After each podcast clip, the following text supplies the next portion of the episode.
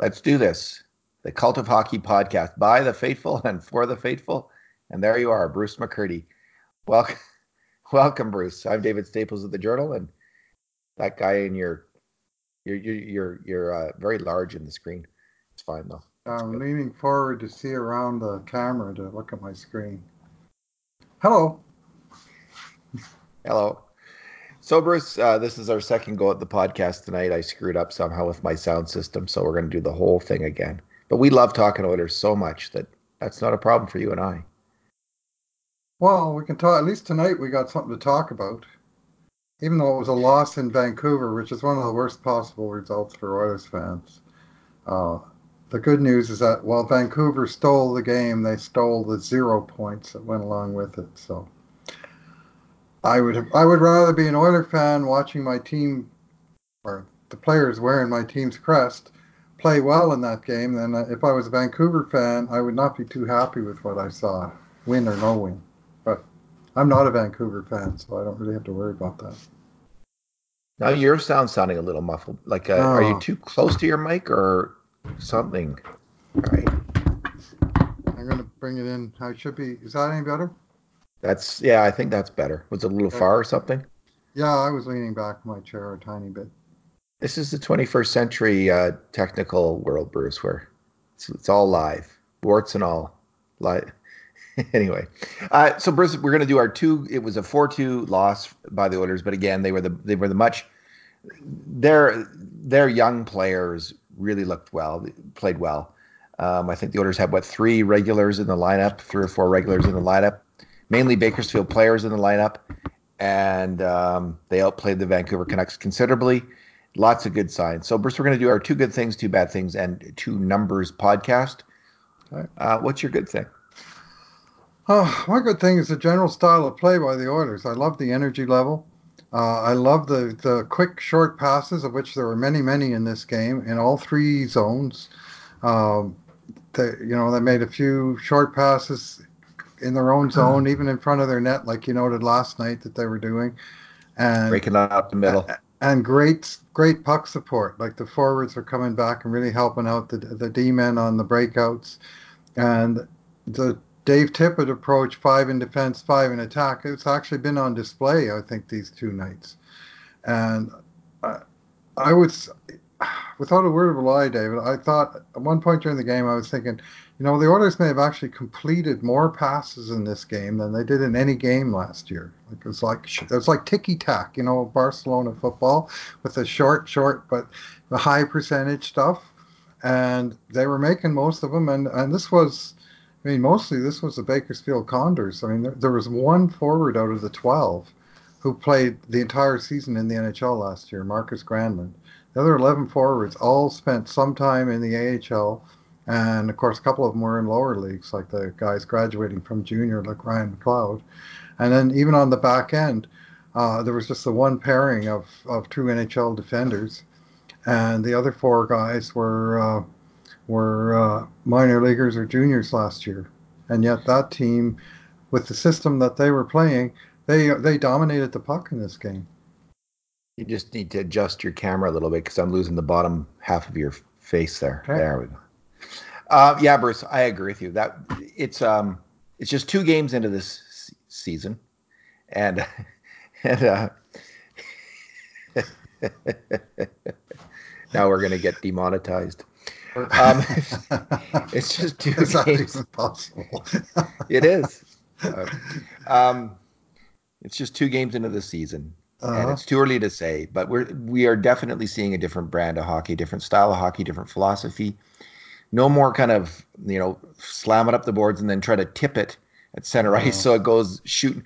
McLellan kind of fell in love with that. You know that it, it, was kind of a style that worked a little bit. And we had two real heavy hockey coaches. We had a heavy hockey GM, and the Oilers were trying to play some heavy, heavy hockey. And man, the last two that, years just it's get that puck six feet away from the boards and pound away. Oh God, I was getting sick of it. And and um, you know, the the question is, do the, the can these players adjust to this new style of passing hockey?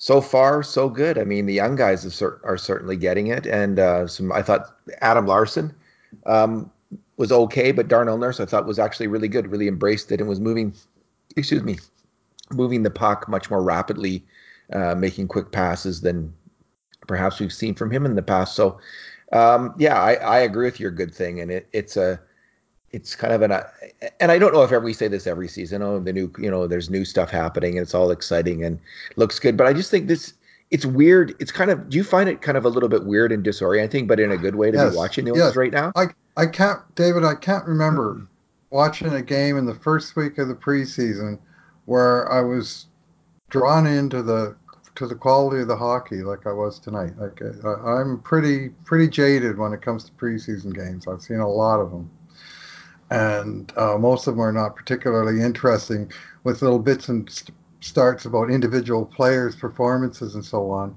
But in terms of the team performance, um, and sort of the team buying in and and playing balls out, uh, that's how I thought they played tonight. I, w- I was very happy with the, with the uh, with the team effort, and you know, and then I can give you a list of individuals who I was also happy with. But I, I, it's just the showing of the Oilers team. I mean, everything but the win, and as Seemed mentioned, like, preseason, so who cares? Seems like like non-decade of darkness hockey is how yeah. it seems like. Like Oilers hockey yeah. from some other time, some other era, yeah. where everyone's really working and, and they actually have a chance to score, and they and all four lines have a chance to score, mm-hmm. and they're passing the puck around and they're making plays it just makes my head hurt to think of the hockey we've seen yeah. the last the last little while. Forever. So my good thing, Bruce, is um, just one other thing we, are seeing. I think is the depth of the organization. And you mentioned how many Bakersfield players were in this game. Mm-hmm. Corey Pronman of the Athletic uh, rated the Oilers farm system as the ninth overall farm system. And there was a couple players, uh, you know, from, from the top of his list in the game tonight. Uh, Evan Bouchard, um, Dmitry Samorukov, um, Tyler Benson um, were all on the excuse me all in the game. Cooper Marody, um, and these players are all knocking on the door. They all got real talent. So, and, and it wasn't just them. You know, um, Cooper Marody, uh, mm-hmm. Colby Cave, Cameron Hebig, mm-hmm. Patrick mm-hmm. Russell. Patrick uh, Russell was Ethan Bear. Bruce, that's the best I've seen Ethan Bear. I don't know mm-hmm. what he did this summer, but he was moving so uh, with such fluidity, and like he's always been a fairly fluid player, but he just he he looked kind of chunky before, and now he just was moving very very well, passing the puck well. He's got a real chance to make this team. I you mm-hmm. know like if he keeps playing like that, good for Ethan Bear. Um, Tomas Jurco, uh, wow. one of the players they brought in was just flashing around, making nice plays with the puck. I was thinking geez, how'd you like to see a line with just one game with Cooper Marody and Tomas Jurco on the wings and Ryan Nugent Hopkins at center? See how that line does. Or, uh, you know, Tyler Benson. And, and, I was really glad because we saw, you and I watched the playoffs last year. We saw Cooper Marody and Benson. We saw them play their A games. And this is the first time in this preseason we've seen Benson and Marody play their A games. And Cooper Marody's a really talented player in a lot of ways. He can he can make plays with the puck, passes it really well. And I'm glad that we I'm glad that Dave Tippett saw that and and mm-hmm. you know mm-hmm. people judging him saw that because I I like this player a lot. And um, I think he can be an NHL he's he has a chance to be an NHL winger. And um, if he's on your third line might not hurt you.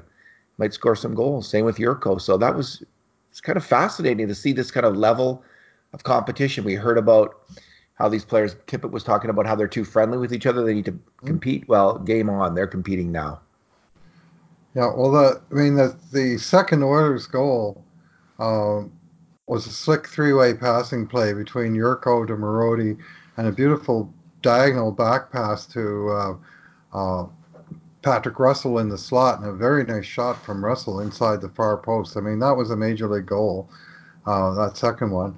And there was at least two other sequences where they made like four passes in a row in the offensive zone. One where the very last pass from Samorukov, Samorukov to uh, uh, Hebig, who had started the play in the corner, and the puck went around in like a diamond shape and went right back to Hebig and was going to go in the net.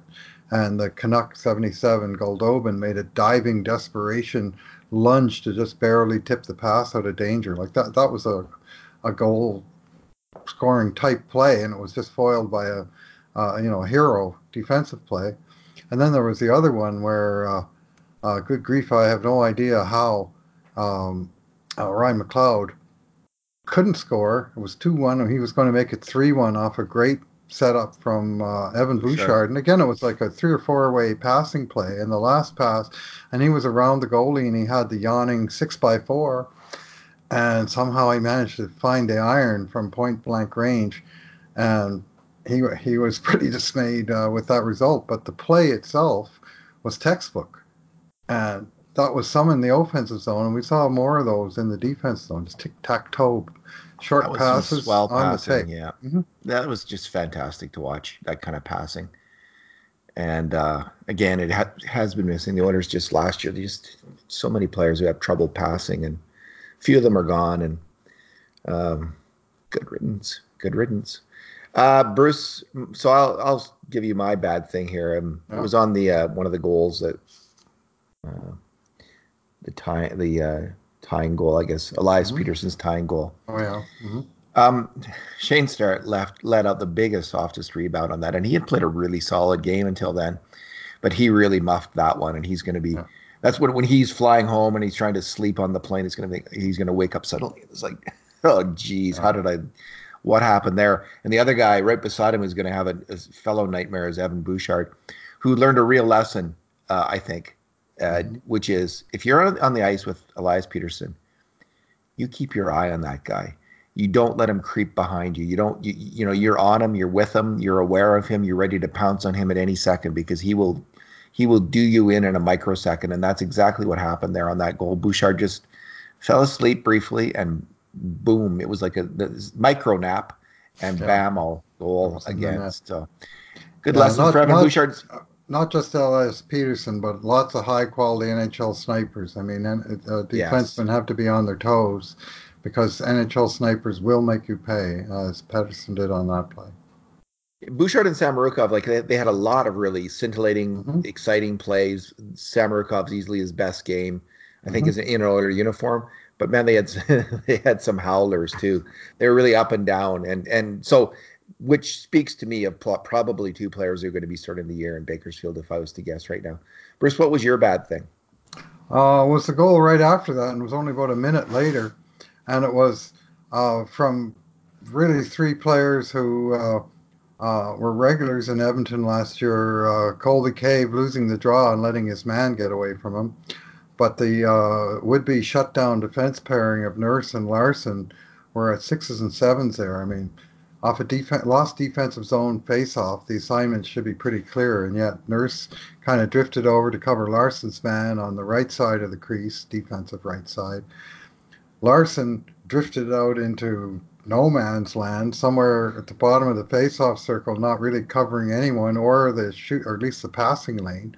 I think he tried to block a shot, but it turned out not to be a shot, but a pass to the open stick on the side of the crease, and nobody touched the goal scorer, and it wound up kind of being a ridiculously easy goal. And sad thing that uh, uh, you know one lost face-off on a night they did pretty well in the circle, but uh, that one uh, it was just a quick uh, uh, cadence of of mistakes and bang, and that was turned out to be the deciding goal. You know, when Joni Pitkanen was the Oilers, Bruce, I invented this term. It's for when a defenseman is kind of on walkabout. He's wandering mm-hmm. around. He's mm-hmm. not covering anyone, mm-hmm. but he's also not blocking the pass. Mm-hmm. And he's not blocking any passing lane. And that's where Adam Larson was on that goal. He was in yeah. the red light zone. Um, yeah, that's a good name so for. He, he he and he was he was in the red light zone a little too often last year as well. Yes, so, a lot so, too um, often. A lot too often. So Adam Larsson uh, we're on to you. and the better. word I was looking for was cascade of mistakes. It was a cascade. One went, one guy got beaten, and before you knew it, they were all floundering. A cavalcade of crapola. yeah, Colby Cave lost his man on the face-off there. I mean, mm-hmm. I don't.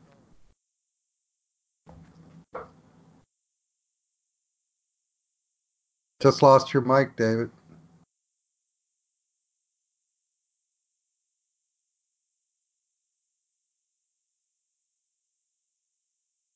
now?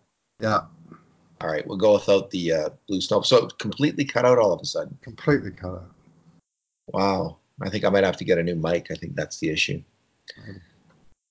Oh well, such is life. Such is life in the big leagues, Bruce. Mm-hmm. the big leagues of broadcasting. When we got this high tech uh, performance that we, you know, we have this high standard we have to live down to. it's a miracle we're doing this podcast. I mean, we had to figure out a technical for I think for the third time, whatever broadcast system we used didn't work anymore, so we had to figure out a new one. And here we are, man. We were like, I'm on top of the world because we figured that out. But anyway, uh, time to get a new mic. Uh, what's your number?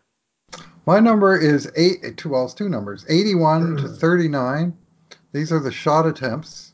Uh, Edmonton had 81 shot attempts in this game, uh, 37 of which were shots on goal to 24. So uh, not quite a two to one margin in shots, but uh, over two to one margin in attempts.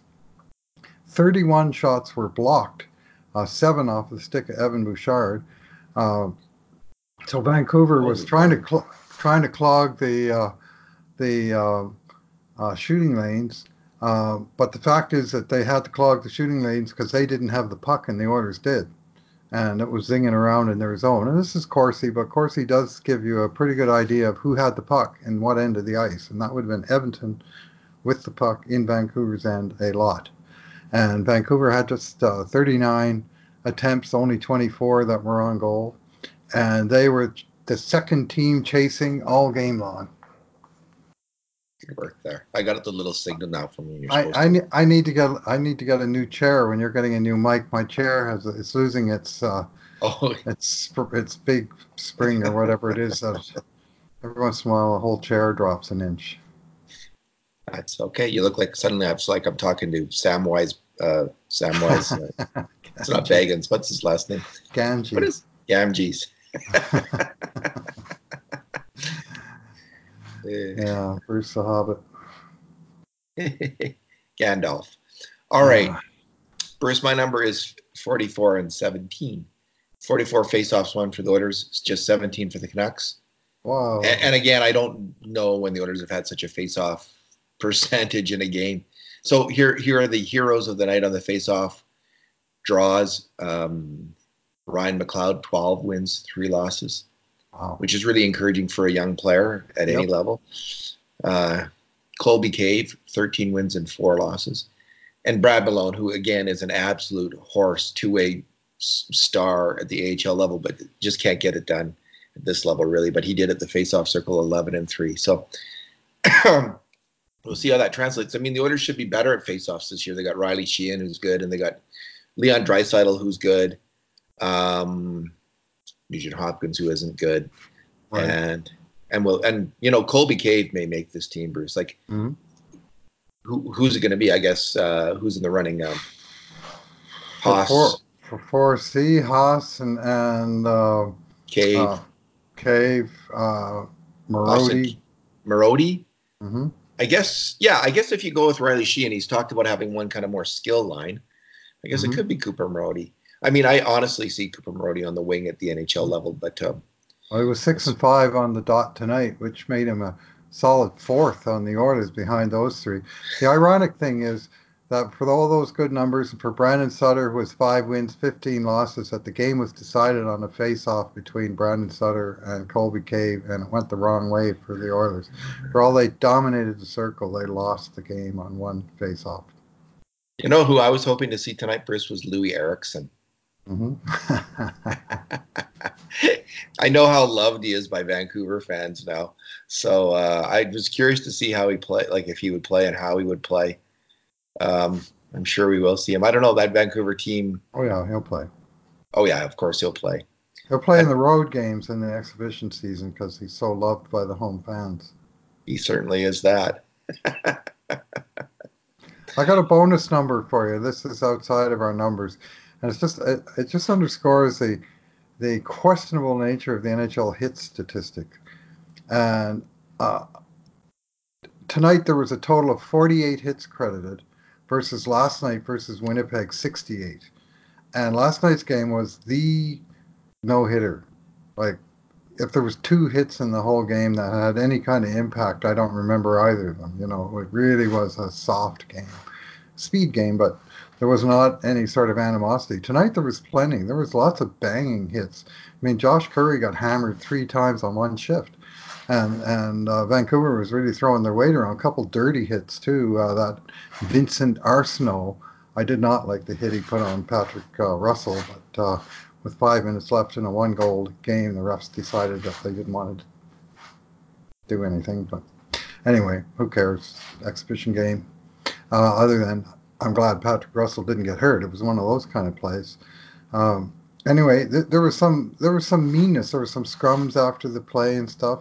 And yet, if you look just at the hit stat and you said, "Well, this is my this is my uh, barometer for physical play," you'd say, "Well, tonight's game was pretty tame compared to that aggressive game between the Oilers and the Jets last night." And that would be completely ass backwards to what actually happened in those games. So the, the stat, the way they're recording hits, is not reflecting really what's going on if these two games are our guys and, and you can so they were inflated in edmonton. I wonder if they're always inflated in edmonton. I wonder if uh, i remember one time years and years ago edmonton was playing dallas in one of their interminable play, playoff series and game two was in dallas and game three was in edmonton i think it was and both games were just vicious. The two teams were just pounding the shit out of each other. It was just, you know, Edmonton, Dallas, you know, it was like, and in the one game, I still remember the numbers. In the one game in Dallas, the hits were 50 to 49, and the next game in Edmonton, they were 25 to 24.